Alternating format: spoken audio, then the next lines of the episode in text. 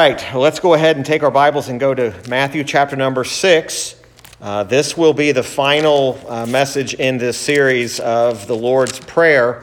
Um, everybody should have a handout, and uh, it's entitled tonight, the lesson is entitled Forgive Us and Lead Us. And uh, this will be the, the final two verses we'll look at in the Lord's Prayer. Of course, uh, the chapter goes on.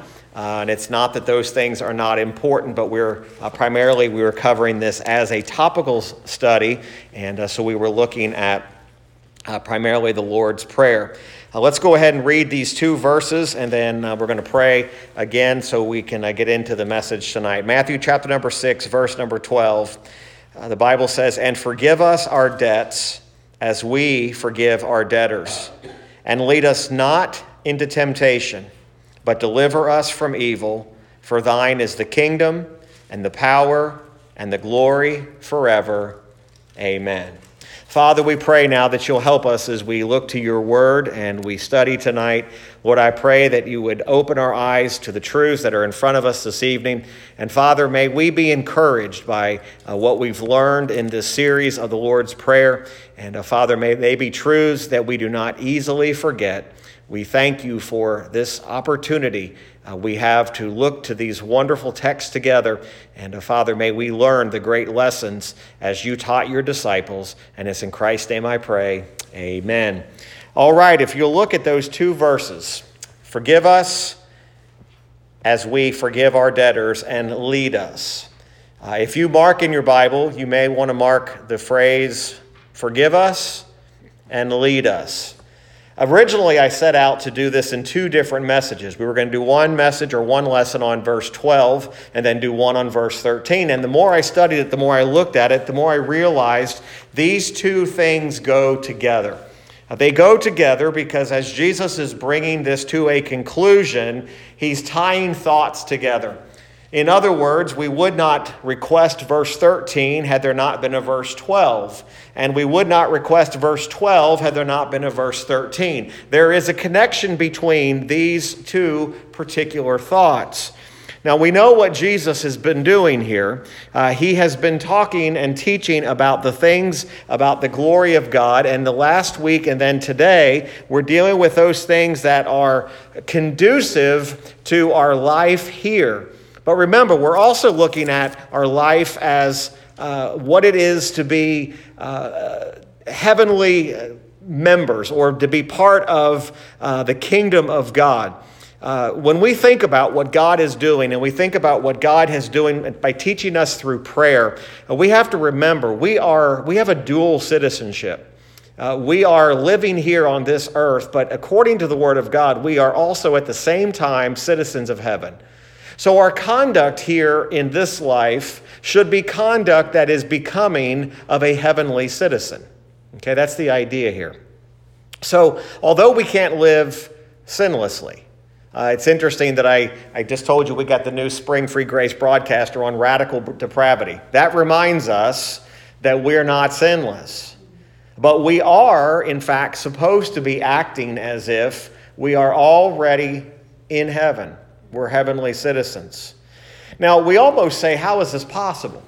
How can we live the Lord's Prayer, number one, and especially these last two? How can we be forgiven and how can we be not led into temptation? That's the connected thoughts here. Uh, don't turn there tonight, but in the Old Testament book of Jeremiah, chapter 31, verse 33, the Bible says this I will put my law in their inward parts and write it on their hearts. In Jeremiah 33 8, the Bible says, I will pardon all their iniquities. So when the Lord begins teaching again, and he's teaching these last two verses we're looking at, he begins with the forgiveness of sin. And then he adds to a request for protection from temptation. So we have this forgiveness of sin, and we have a request for protection from temptation, to be able to stand against all temptation, and to be delivered from that temptation. So when we think about forgiveness, We had a whole series a couple months ago about forgiveness. But I want you to notice in verse number 11, the request is, and forgive us our debts. Forgive us the things that we deserve, the things we owe. Forgive us for our transgressions. Forgive us of our sins. Sin is plain, it is what his intent here. Forgive us for those things. Forgive us for those trespasses. Now, what does that mean? Forgive us of our debts as we forgive our debtors. What does a debt do? A debt requires a payment, a debt requires something to be paid in exchange for it. So, the idea here is to request to be forgiven of that debt is to have the obligation of death removed. Okay? So, here's what we know we know that the wages of sin is what? Death. So the forgiveness of sin is a request for the obligation of death that we owe to be removed. Don't hold me to what I owe. Our sins have put us in this position. Give us a pardon not only for sin today, but the sins of the past and the sins of the future. So we have here the prayer of a sinful man. Remember, the Lord's Prayer does not make you complete and perfect. If you prayed this prayer verbatim, word for word, every single morning, every single time at noon, and every time before you went to bed, you would still be a sinful person. You would still need forgiveness. So remember, this is not just a prayer that's to be given to us so that we just simply repetitiously pray it. It's given to us as a pattern. That's what this whole thing has been about. It's been about a pattern of prayer. So there ought never be a time in our life when we pray and there is not a confession of sin. Now you'll notice in your handout there, number one, and these are very simple thoughts tonight. Again, I, am again, I'm not, uh, I'm not trying to be too simplistic with these things, but I'm trying to give us something just to, to grab hold of. But number one in your outline there is simply this: the prayer of a sinful man cannot be complete without confession of sin. Okay? The prayer of a sinful man cannot be complete without confession of sin. In other words, no prayer of any sinful man can ever be right if there's no confession of sin. Every time I go to the Lord in prayer, there ought to be an acknowledgement and a confession of my sin. Now, we think about this often, and again, this isn't meant to make us say, oh man, I, I prayed right before dinner and I didn't pray for forgiveness of sin. The, the idea here is, is that when every time we go before God, we know that we need forgiveness. Okay? Now, there, there was a time when your sin was forgiven in your salvation, and that forgiveness is eternal. That forgiveness is never going away. Uh, if, if, if, uh, if you never prayed another prayer, you're not going to lose your salvation. If you never ask God to forgive you of another sin, you're not going to lose your salvation. However, it should be the pattern and the habit of a believer to constantly be confessing sin. Why? Because sin is always a problem. Sin is a problem for you every day. It's a problem for me every day. If, if, I, if I stood here today and gave you the list of the things that God's bringing to my mind now of what I've done wrong today, I can tell you already I've got a list of things I need to confess. Now you say, you shouldn't be that transparent. That's the reality. We know in our heart that every time we pray, we've got something to confess. So, prayer that does not seek pardon will always fail.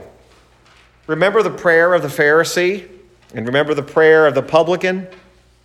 The prayer of the Pharisee was, I'm thankful that I'm not like this man.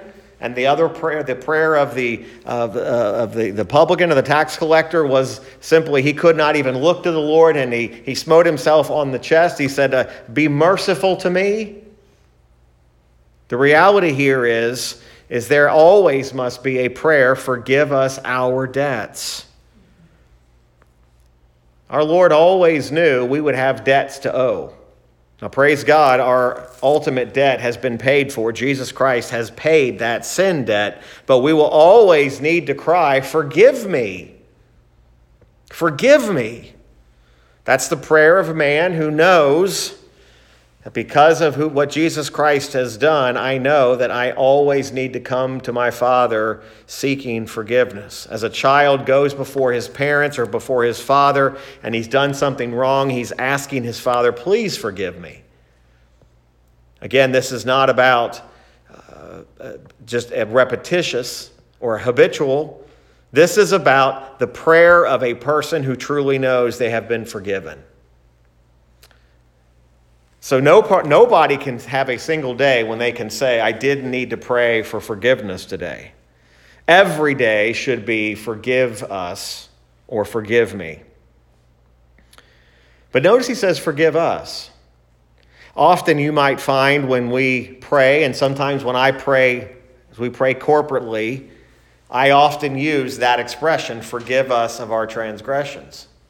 Now, I'm not doing that to draw you in to say you're all a bunch of filthy sinners. But what I am saying is, I realize if I'm honest with myself, I understand I need forgiveness, and odds are pretty good you need forgiveness. And we're saying, forgive us corporately or forgive us together. We all need the forgiveness of God. So the prayer of a sinful man is never going to be complete without a confession of sin. Now, again, we're not just doing this to get through the day or to get through the prayer, but we're doing this because this, there has been a realization that we need forgiveness. But now, the second part of this is tougher. Forgive us our debts as we forgive our debtors. Notice it doesn't say if you forgive your debtors, it says as you as we forgive our debtors, forgive us. So, number two, prayer without being willing to forgive others, it should be others, not others, forgive others is vain and proud. So, if I can say, listen, uh, Lord, I want you to forgive me, but I'm not going to forgive other people, that shows the vanity and how pride has crept into us as we forgive our debtors. Now, we know that man cannot grant complete forgiveness that washes away sin. That's why it's foolish to go and confess your sins to another person because a man cannot absolve you. A man behind a curtain cannot absolve you from your sin. He cannot even grant a single ounce of true forgiveness, forgiveness of sin. So, what are we forgiving? We're forgiving the offense against us. Now, we're not forgiven. The sin, we can't absolve him.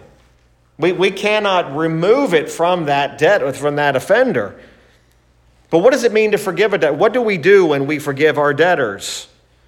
We forgive those who have done us injury. We don't seek revenge. Uh, we don't bear malice upon them or think evil thoughts.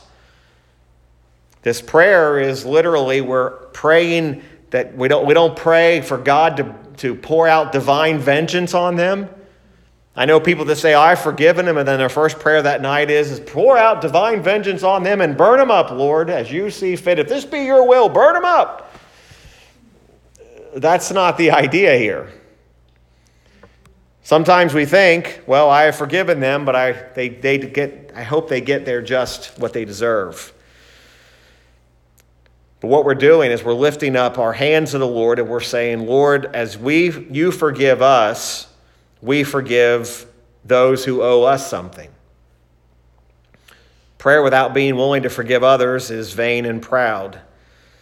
The only pardon we can receive from the Lord is when we pass over the offenses of others towards us. In other words, when we ask for forgiveness, we need to be willing to forgive what others have done to us. We expect God to forgive us when we ask, right? I mean, if you go to the Lord in prayer and you say, Lord, forgive me, you expect that the Lord's going to hear that prayer and the Lord is going to forgive you. That's the idea. Well, we're supposed to, if we're going to do that and expect the Lord to forgive us, how can we not forget those, forgive those that have harmed us? Do we get forgiveness from God because we've earned it? No, we get forgiveness. Do we get it because we've gotten better? Not really. We get forgiveness because God is continually merciful and He continues to forgive, not because we've done anything to get better. It's reasonable. This, this is a reasonable thought. If I read this and I say, look, this is impossible for me to forgive people who've harmed me, this is God is asking me to be unreasonable. This is not unreasonable when you consider what God has forgiven you for. You realize when you got saved, God forgave you for the sins that you committed today, the day you got saved. He knew these sins today that affected you this very day, this Wednesday, this today. He, when you got saved, He forgave those sins that you committed today. That's pretty remarkable. God didn't save you and then say, okay, I'm going to forgive you as long as you keep up a perfect record and never sin again. Thank God that wasn't the case, right? Because if, if all we get is forgiveness if we do right, then none of us are saved tonight and we're all still in big, big trouble. So, the Lord knows what our heart really is. If I'm asking the Lord for forgiveness, am I really willing to forgive others, or am I simply just asking God to forgive me for my own selfish reasons? So it would not be safe, I think is the best way to put it. It would not be safe for God to forgive a man or a woman who wouldn't forgive others. This is a, this is a intentional, diligent, hearty forgiveness of anybody who may have done wrong to me. Again, you don't know what people have done to me, and I don't know what people have done to you. But here's how we look at it if God could forgive me in my sin and my sin that continues, my depravity that keeps raising its ugly head, if God can, can continue to forgive me, what excuse do I have to not forgive someone who's done an offense to me? That's, that's the only way that's ever going to make any sense, folks. It's never going to make any sense if we, because if you look at it from a human perspective, there's a, there's a hundred people in your life who, who if, don't deserve forgiveness. There really is. I mean, if you think about it, if you, if you took record of everybody who's done you wrong, you've got at least 100 people who, they don't deserve forgiveness.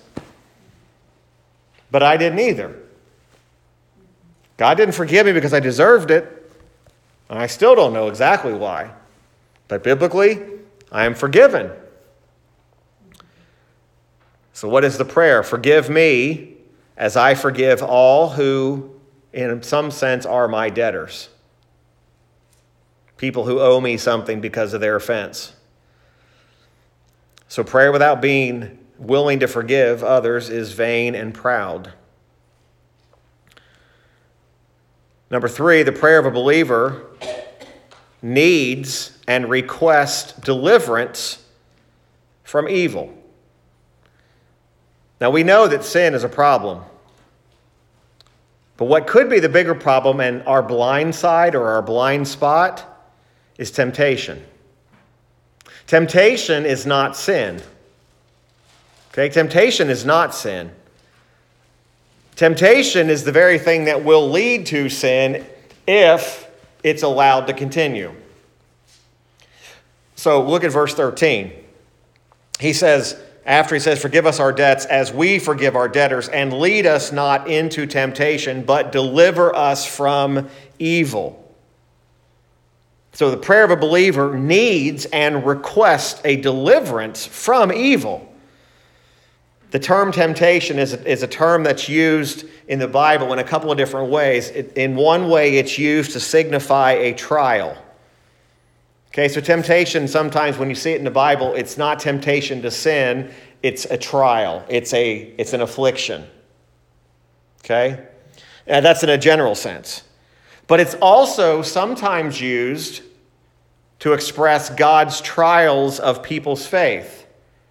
Sometimes God sends temptation, not sin temptation, but trials of his people's faith and their obedience.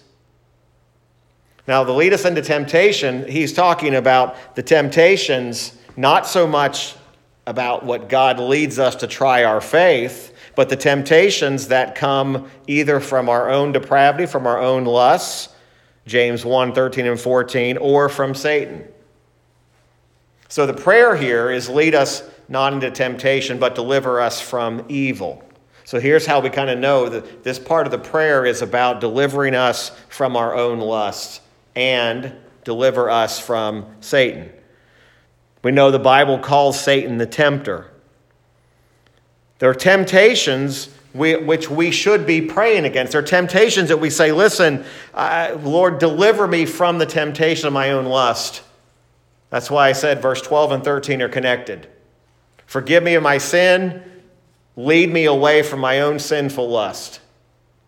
Lead me away from the things that so easily tempt me that I fall into sin. Now remember, God does not lead man into temptation of sin. However, don't miss this, there are times when God has used sinful nations, sinful people to try his own people. We can talk about in the book of in the Old Testament when God, for example, used the Assyrians to rise up against Israel. They were a sinful nation, but God used them. It doesn't make God the author of sin, but God, in His providence, He allowed that temptation, that affliction. So we have to understand here that this doesn't remove, uh, mean that everything that we deal with uh, doesn't mean that we can say we'll never have any of these struggles or any afflictions. But the prayer does say, but deliver us from evil. Now, typically, when you see that word evil in the Bible, it typically does mean the evil one. It means Satan or his demons. But it's also the evil of our own temptation, the evil of our own lust. Our lust are temptations. When we, when we struggle with lust, that's a temptation. That's something that is going to lead us into sin. And the prayer here is, is Lord, uh, don't allow these things to overcome me. Don't allow the temptations of my own depravity or the, the temptations that the devil puts in my way. Don't let those lead me away from you. So, in the course of God's providence, in the course of God's sovereignty, the Lord sometimes does test our, our faith. He tests our obedience. He tests the sincerity of our profession. He allows things into our life to see will you stand? Now, again, not to commit sin, but affliction, trial, struggle. Now, if we're asking God to deliver us from that, let's, let's use this in a, in, a, in a way. We could ask the Lord, Lord, don't, don't allow that temptation or that affliction or that trial to be too severe. Don't allow it to be something that, uh, that ruins my joy or brings sorrow. But if I am tempted by your temptation, by the Lord's afflictions, here's a, here's a, here's a great truth. Sometimes in those afflictions that God sends, we're most prone to fall into wicked sin of our own lust. Does that make sense? In other words, when God sends a trial or an affliction in our life that's meant to test our faith, test our obedience, test our profession, and by the way, not, not temptation to sin, I hope everybody's following that, the temptation to try our faith. We could say, Lord, even through the trials and the afflictions that you send, uh, don't allow me to fall away into sin through that affliction. Job is the perfect example. In all this, what does it say? Job sinned not. That lesson is because with the affliction, now who was behind the affliction of Job? Satan. He requested permission from God. God granted him permission, and Satan wreaked havoc in Job's life. But it was all by the sovereign, providential hand of God. Through that test, through that trial, through that affliction, there was the temptation, and even Job's wife said, What? Why don't you curse God and die? So, in that temptation, the Lord's testing of us, there could be the temptation by our own depravity, by our own sin, to blame God and run away from God because the affliction's too hard. That's the idea here, okay? So, there are temptations we pray against very specifically. Pray against the things that, that bring evil into our lives, but understand that there are also times in our life when the Lord brings things as affliction, and you're asking God, preserve me that I do not give in to the temptation of my own depravity when you are trying me. So when we think about this, we understand that this is, this is a fight, this is a struggle. I always, when I think about Jesus teaching his disciples this, I wonder how much of this they actually comprehended.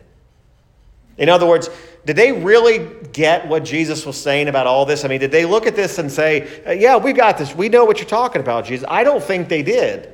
Because Jesus, throughout his ministry with those men, he was constantly telling them things like this uh, You can't bear this right now. These truths and these truths that they were beginning to learn, I don't think they fully comprehended everything that he was saying.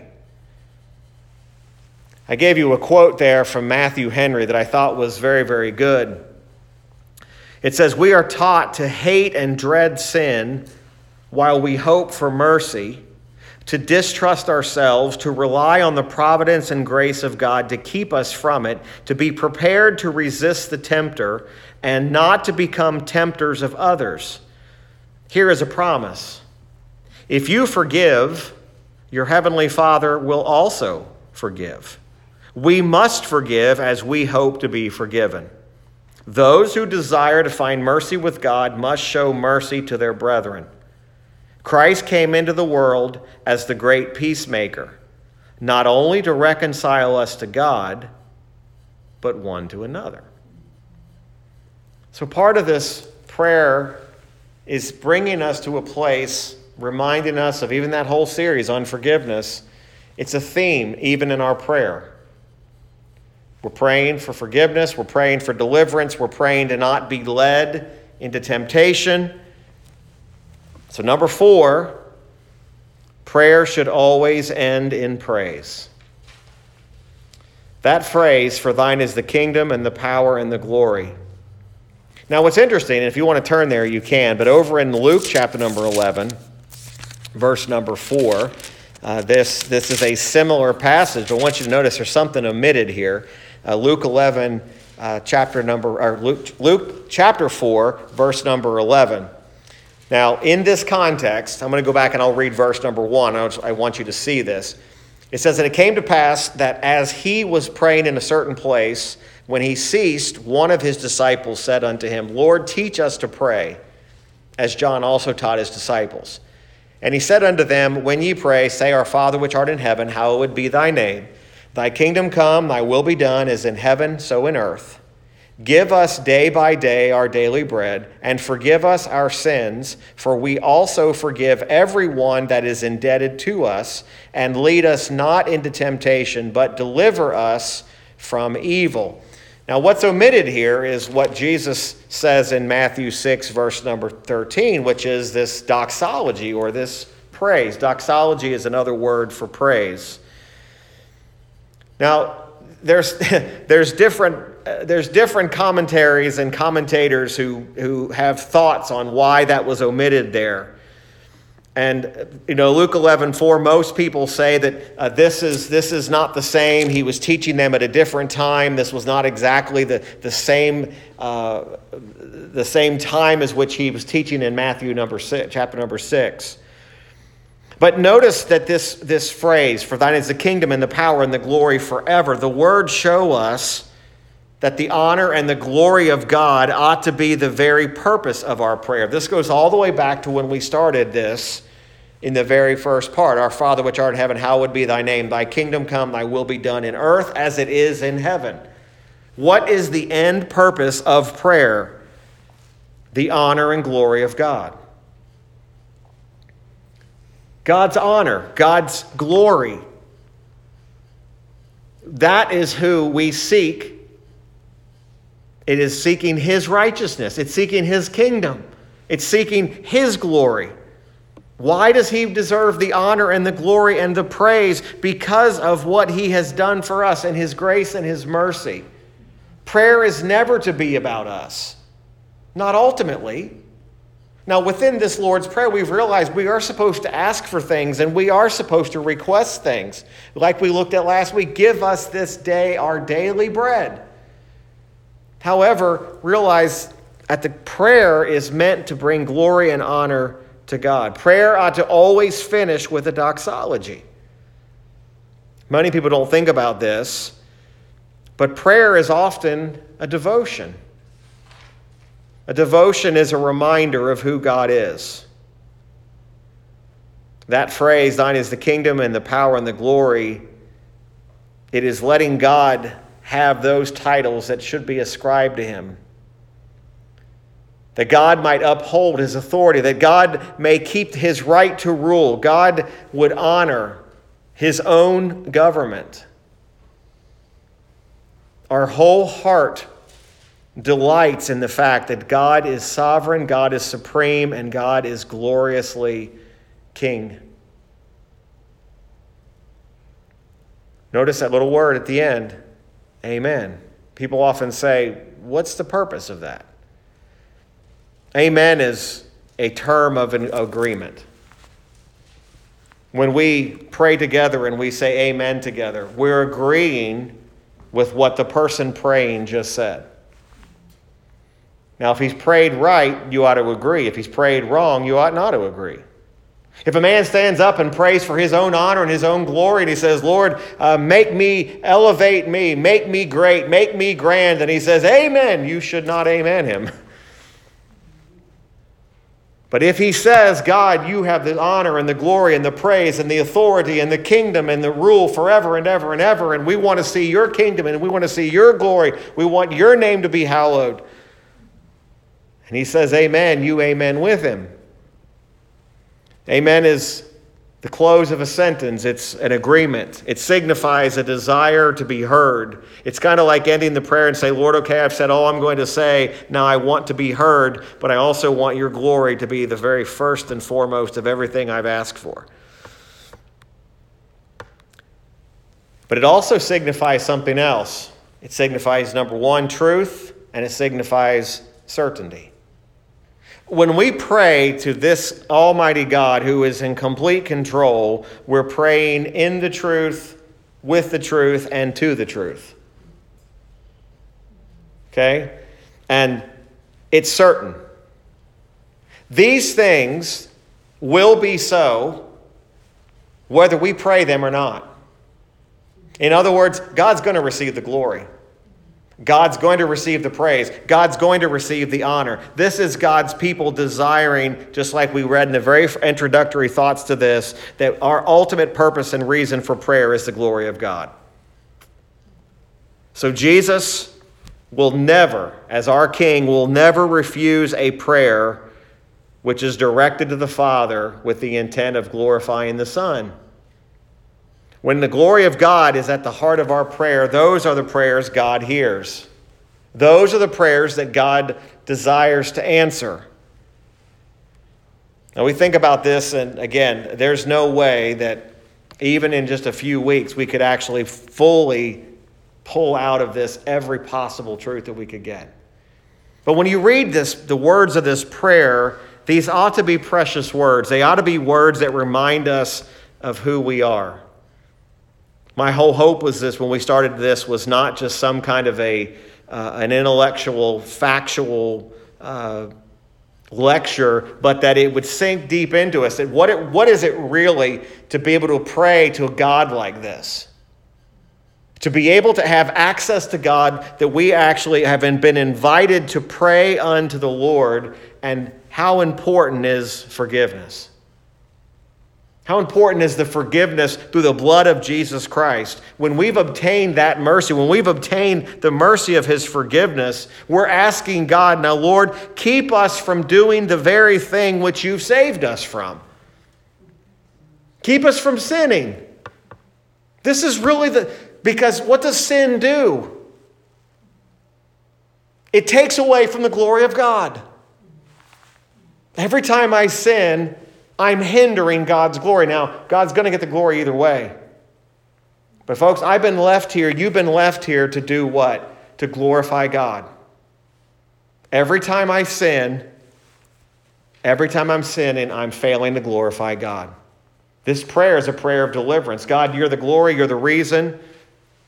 Keep me from sinning. Don't lead me into temptation. Forgive me for the sins that I do commit. Lord, don't lead me into anything that would take away your glory.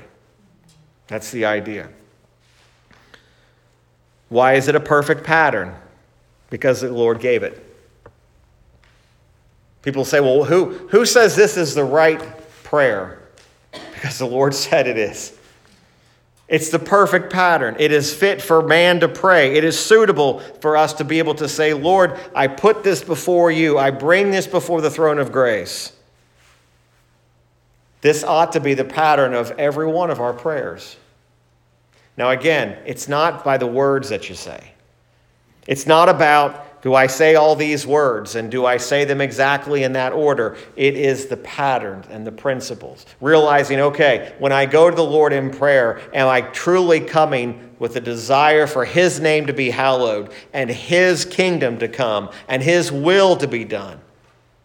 Before I ever ask the Lord for anything, oftentimes our prayer starts off with, Hey, Lord, I need, instead of, Lord, hallowed be your name and by the way, I do have need of daily bread. I do have a need. But then we get to the end when the Bible tells us, Forgive us of our sins, and as we forgive others who sinned against us. Keep us from sinning, keep us from temptation, keep us from the things that rob the glory of God. the desire is we ought to be able to follow this pattern for the rest of our lives and say, this is the, this is the pattern of how my prayer life should be. I'm always amazed at how few believers actually know how to pray. And you say, you actually have to learn to pray? I believe you do. I don't think you just know how to do it. And I understand there's a lot of things we could talk about. This is just one, this is just one section. I realize there are a whole lot of other portions of Scripture that talk about prayer, but for this, this period, this is the perfect model of how every prayer ought to be framed. And I hope it'll help us as we think about it going forward. All right, so. Uh,